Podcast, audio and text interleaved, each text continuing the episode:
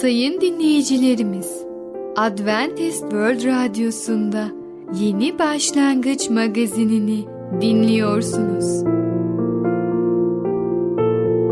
Yeni Başlangıç Magazinine hoş geldiniz.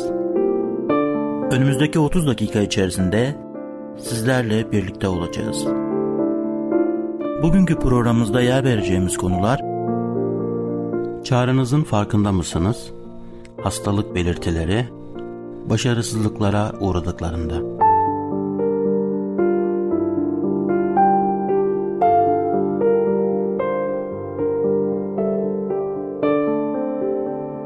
Adventist World Radyosu'nu dinliyorsunuz. Sizi seven ve düşünen radyo kanalı. Sayın dinleyicilerimiz, bizlere ulaşmak isterseniz e-mail adresimiz radio@umuttv.org radio@umuttv.org. Bizlere WhatsApp yoluyla da ulaşabilirsiniz. WhatsApp numaramız 00961 357 997 867 06 00961 357 997 867 06. Merhaba değerli dinleyicimiz. Ben Tamer. Bereket Dağı'ndan Düşünceler adlı programa hoş geldiniz. Bugün sizlere çağrınızın farkında mısınız hakkında konuşacağız. Çağrımızın öncelikli olarak kutsal adamlar ve kadınlar olmak değildir. Tanrı'nın müjdesini duyuran kişiler olmaktır. Her şeyden önemli olan Tanrı'nın müjdesinin o kalıcı gerçek olarak tanınmasıdır. Gerçek insana özgü iyilik, kutsallık veya cennet, cehennem değildir. Gerçek fidye ile günahlarından kurtuluştur.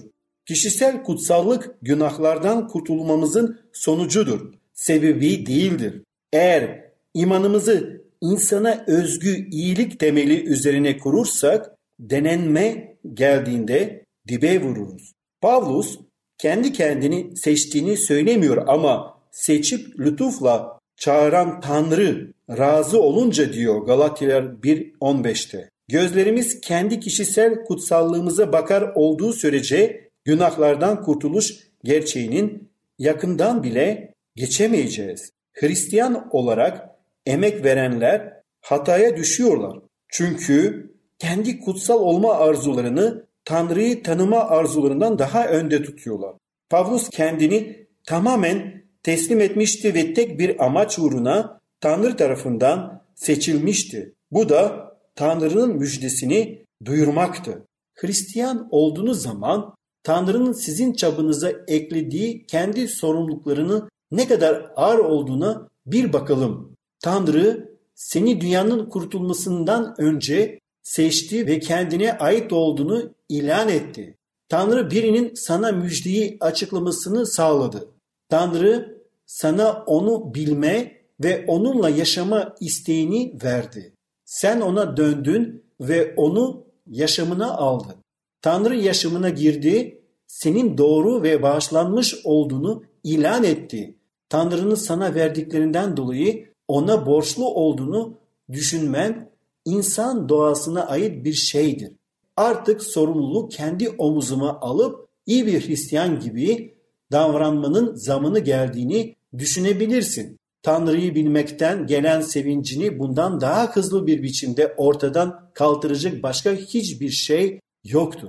Ve eğer Tanrı için performans göstermen gerektiği yönündeki bu hatalı düşüncelere kendi başına varmazsan, ne yazık ki etrafındaki diğer Hristiyanlar Tanrı'ya daha iyi itaat etmen için seni suçlu hissettirmek ve sende bir baskı ile beklenti oluşturmak için elinden geleni yapacaklardır.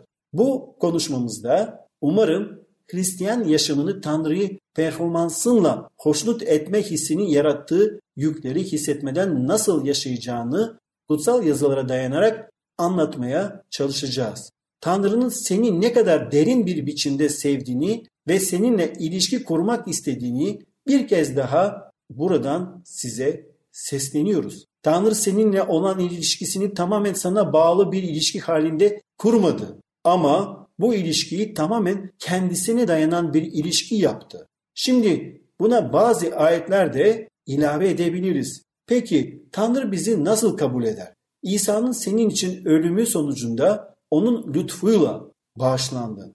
İsa'nın senin günahların için öldüğüne inanarak onun bağışlanma armağanını aldın. Öyle değil mi? Bağışlanmayı kendin kazanmadın. Sadece Tanrı seni bağışladığını söylediği zaman bu söze iman etti. Ama kurtarıcımız Tanrı iyiliğin ve insanlara olan sevgisini açıkça göstererek bizi kurtardı. Bunu doğrulukla yaptığımız işlerden dolayı değil, kendi merhametiyle yaptı. Lütfunun zenginliği sayesinde Mesih'te kurtuluşa, suçlarımızın bağışlanmasına kavuştuk. Tamamen şimdi artık Hristiyan olduğunuza göre bundan sonra kurallar değişiyor mu? Tanrı'nın artık sizden beklentileri içeren uzun bir listesi mi var? Hayır, şimdi bir dakika. Kutsal kitap buyruklarla dolu. Sana ne yapmam gerektiğini söylemeyen tek bir paragraf bulamazsın diyebilirsin. Evet, bu doğru. Kutsal kitap gerçekten de buyruklarla dolu. Ancak Tanrı sana bu buyrukları verirken aynı zamanda bunlara hiçbir zaman tamamen uyamayacağını da söylüyor. Aslında bakılırsa bunlara uymak için çabalarını artırdıkça günahın daha çok farkına varacağını anlatır. Aynı zamanda daha çok çabaladıkça daha da başarısız hissedersin. Tanrı'nın yargısını ve mahkumiyetini daha çok hissettikçe Tanrı'dan gittikçe daha uzak olduğunu düşünmeye başlarsın. Elçi Pavlus da bu duygularla mücadele ettiği zamanlar olduğunu söyler.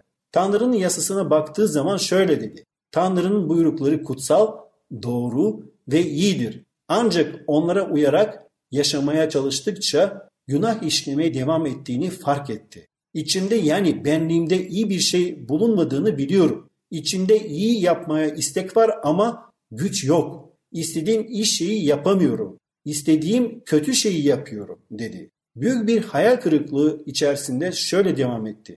Ne zavallı insanım. Ölüme götüren bu bedenden beni kim kurtaracak? Rabbimiz İsa Mesih aracılığıyla Tanrı'ya şükürler olsun. Sonuç olarak ben aklımla Tanrı'nın yasasına ama benliğimle günahın yasasına kulluk ediyorum.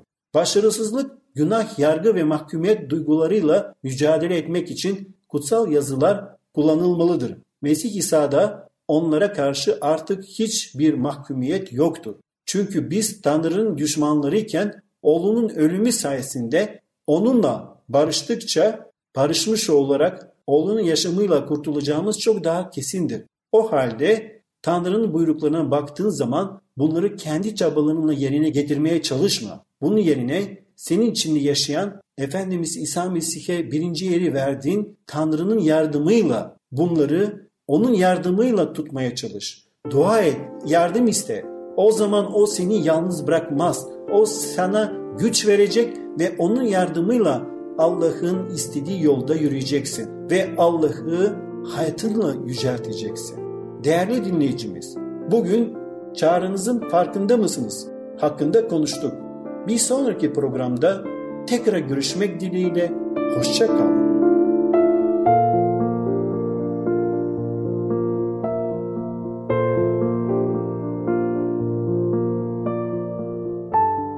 Adventist World Radyosu'nu dinliyorsunuz. Sizi seven ve düşünen radyo kanalı. Sayın dinleyicilerimiz, bizlere ulaşmak isterseniz e-mail adresimiz radio@umuttv.org radio@umuttv.org. Bizlere WhatsApp yoluyla da ulaşabilirsiniz. WhatsApp numaramız 00961 357 997 867 06 00961 357 997 867 06.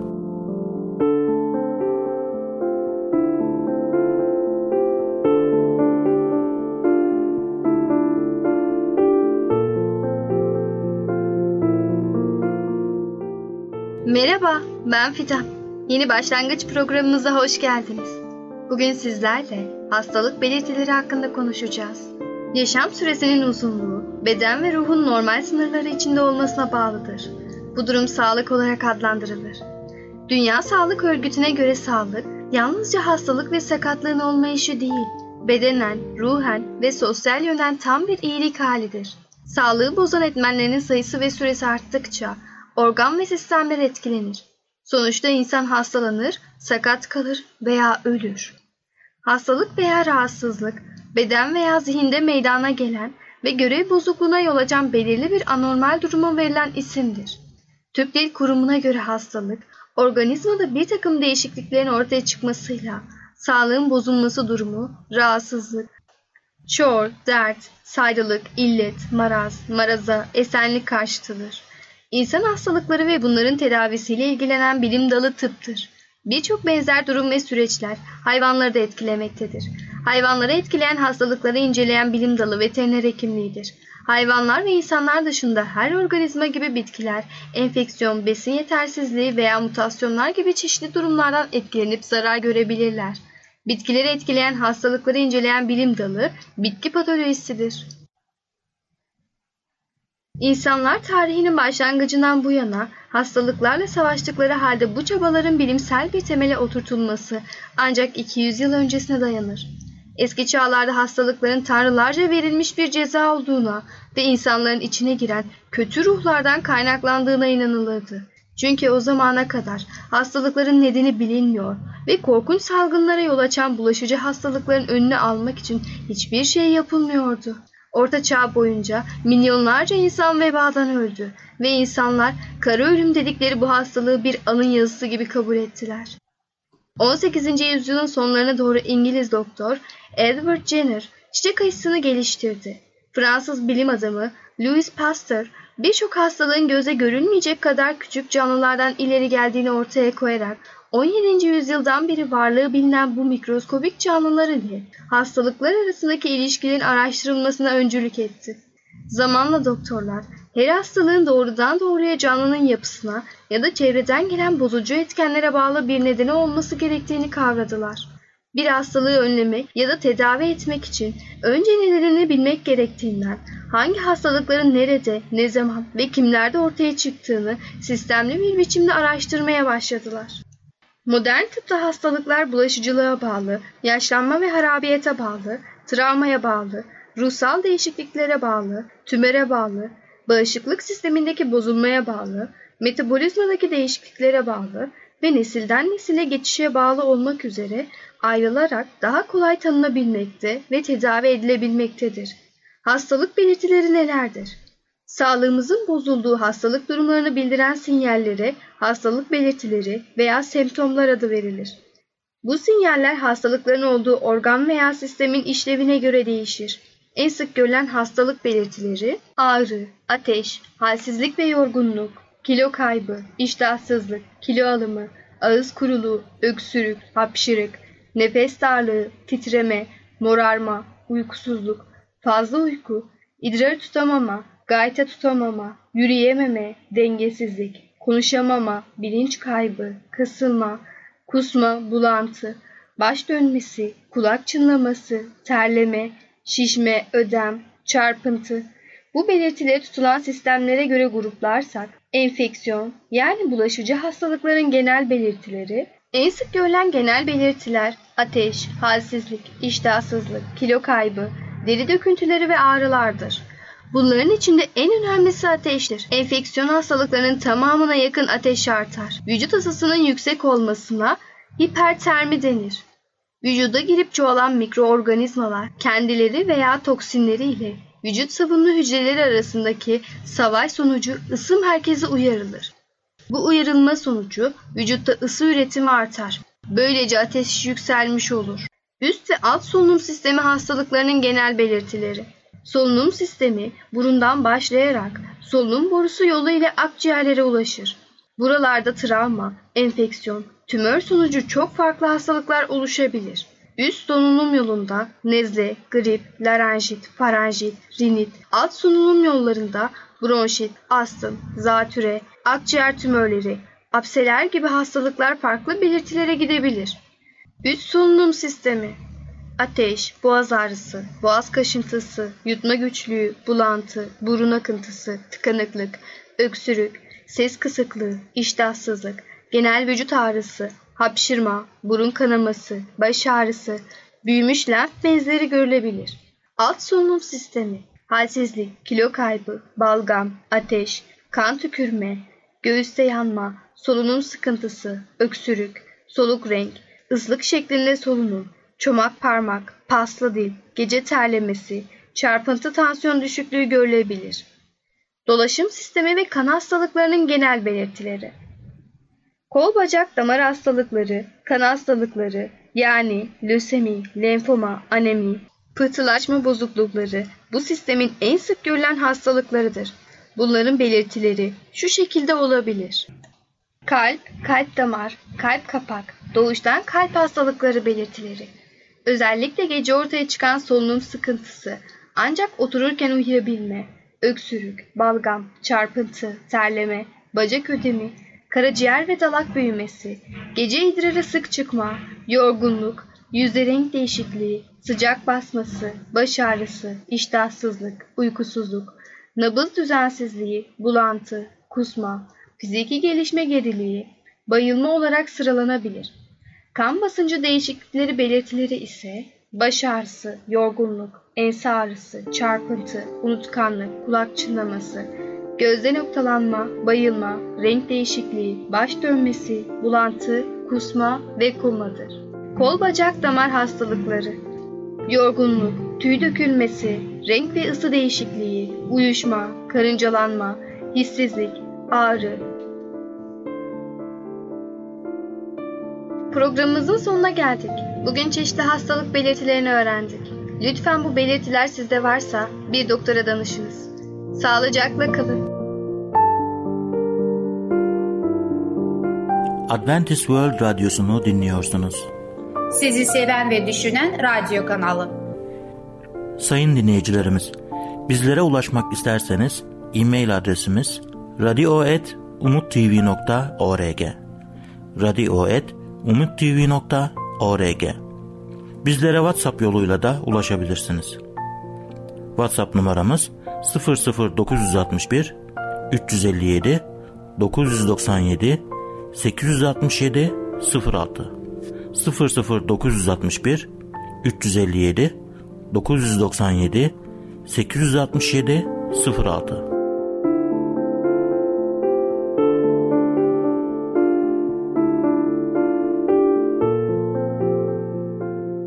Sevgili dinleyici, merhabalar. Ey Babalar programıyla sizinle birlikte olmaktan mutluluk duyarım. Ben Ketrin. Bugün sizlere konuşmak istediğim konunun ismi başarısızlığa uğradıklarında. İlk önce başarısızlık bir kriz oluşturur. Bunu bilmeliyiz. İblis avantajını daha da ileriye götürüp bizi daha da büyük bir yenilgi içinde yerde tutmayı ister. Ne kadar çabuk ayağa kalkıp yolumuza devam edersek bizim için o kadar iyi olacaktır. Öyleyse çocuklarımızın başarısızlığa uğradığında ne yapabiliriz? İlk olarak konuyu hiçbir zaman hafife almamalıyız. Anne baba şefkati bizi onlara gerçekten yardım etmekten alıkoyabilir. Yanlış şeyleri yaptıklarında onlara mazur göstermeye çalışmamalıyız. Çünkü onlar da kendileri için kolayca mazeretler düşünebilirler. Onların başarısızlığından ötürü başkalarını da suçlamamalıyız. Kendi davranışların sorumluluğunu üzerlerine almalıdırlar. Kendilerinden konuyu açmak için bize geldiklerinde genelde bunu yapmaya hazırdırlar. Çocuklarımızın konuyu tamamen açıklığa kavuşturmalarına yardım etmemiz gerekir. Siz ve ben sadece kendimizi iyi hissetmeye yetecek kadar itirafta bulunma, ancak her şeyi anlatmama konusundaki ayrıtılışa yabancı değiliz. Onların hiçbir şey saklamaya çalışmadıklarından emin olmak ve her şeyi anlatmakta zorlanıp zorlanmadıklarını anlamak için kendilerini sorgulayarak yardımcı olabiliriz. Bazı çocukların içlerini tamamen dökmedikleri için anne babalarına ikinci bir kez daha gitmeleri gerekmiştir. Sorgulamaya şefkatli ve anlayışlı bir şekilde yapmaları ve içlerini dökmelerini mümkün olduğu kadar kolaylaştırmalıyız. Ancak bunu yaparken gerekli ve doğru olandan taviz vermemeliyiz. Başarısızlığa uğradıklarında onlara yardımcı olmaya ümit ediyorsak, bize gelme konusunda kendilerine rahat hissetmeleri lazımdır. Eğer dehşetle tepki gösterip, böyle sen nasıl yapabilirdin tutumuna girersek, bir dahaki sefere bize yaklaşmalarını daha da zorlaştırır. Evet, başarısızlık içinde bize gelmeleri bize acı verir. Ama bize gelmemeleri de daha çok acı verecektir. Onları red etmeyeceğimizi, gözyaşları, durumu tamir etme, geriye dönme konularında yanlarında kalacağımız bilmeleri gerekir. Eğer bundan kuşku duyuyorlarsa, onları bağışladığımız konusunda kendilerine güvence vermemiz gerektir. Böyle bir durum biz babaları bu olay olmadan önce bizim onlar için yapabileceğimiz her şeyi yapıp yapmadığımız konusunda bir vicdan muhasebesi yapmayı iter. Büyük bir olasılıkla bizleri derin bir alçagönüllülük içinde daha iyi babalar olmak için onun lütfunu arayarak Allah'ın yönüne getirir. Çocuklar başarısızlığa uğradıkları zaman kendi kendilerine bağışlamaları da bir başka büyük ihtiyaçtır. Bazı çocuklar bunu kolaylıkla, belki de fazla kolaylıkla yapabilir. Diğerleri ise bu konuda zorluk çekebilir. Pavlus, Korintililere disiplin altına aldıkları bir üye hakkında yazdığında belki aklında kısmen böyle bir durum vardı. Belki yoldan çıkan üye düzeltme sonucu tövbe etmişti. Çünkü Pavlus şöyle yazmıştı: böyle birine çoğunluğun verdiği bir ceza yeterlidir. Aşırı kedere boğulmasın diye o kişiyi daha fazla cezalandırmayıp bağışlamalı ve teselli etmelisiniz. 2. Korintilerden 2. bölümden 6. ve 7. ayetleri okumuş oldum. Kişi yaptığı yanlıştan ötürü kendisine karşı fazla acımasız olabilir. Fazlasıyla çok üzüntü çekmesinin nedeni Allah'a karşı günah işlemiş olmaktan çok kendi kendisini hayal kırıklığına uğratmış olması ya da hasar görmüş imajı olabilir. Belki temizlenme konusunda da İsa Mesih'in kanına güvenmemektedir. Kendisini çok fazla suçlama, İsa'nın kanının gerçekleştirmiş olduğu işe, hakarete çok tehlikeli bir şekilde yaklaşır. Tövbe etmiş olan bir günahlı, kardan beyaz yıkanmış olduğu düşüncesinden teselli bulmalıdır. Yaşama geri dönmek ve eskisi gibi yaşamaya devam etmek önemlidir. Eskisi gibi yaşamaya devam etmek mi? Hem evet hem de hayır. Gerçekten pişman olduğumuzda aynı tuzağa yeniden düşmemek için dikkatliyizdir. Bu yüzden bir çocuk başarısızlığa uğradığında onun aynı şeyi tekrarlamaktan korumak için gerekli önlemleri alma konusunda yardımcı olmalıyız. Kendisini kötü etkilere maruz mu bırakıyordu?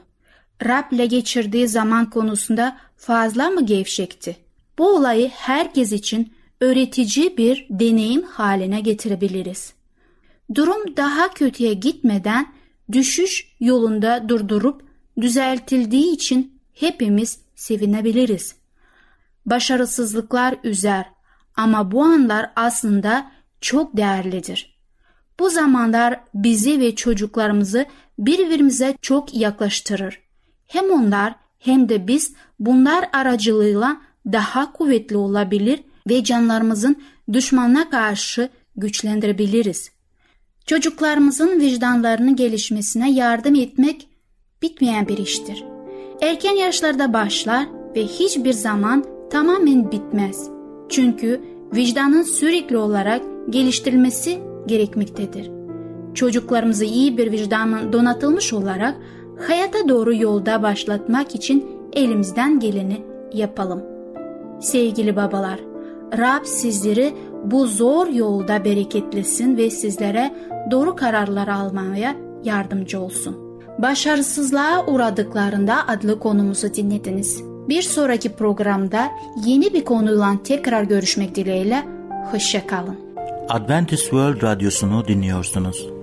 Sizi seven ve düşünen radyo kanalı. Sayın dinleyicilerimiz, bizlere ulaşmak isterseniz e-mail adresimiz radio@umuttv.org radio@umuttv.org. Bizlere WhatsApp yoluyla da ulaşabilirsiniz. WhatsApp numaramız 00961 357 997 867 06 00961 357 997 867 06. Gelecek programımızda yer vereceğimiz konular: imanda olgunluk, yaratılış hikayesi, daha büyük çocuklarımızla iletişim. Yeni Başlangıç adlı programımızı pazar, salı ve perşembe günleri aynı saatte dinleyebilirsiniz. Bir programımızın daha sonuna geldik. Bir dahaki programda görüşmek üzere, hoşça kalın.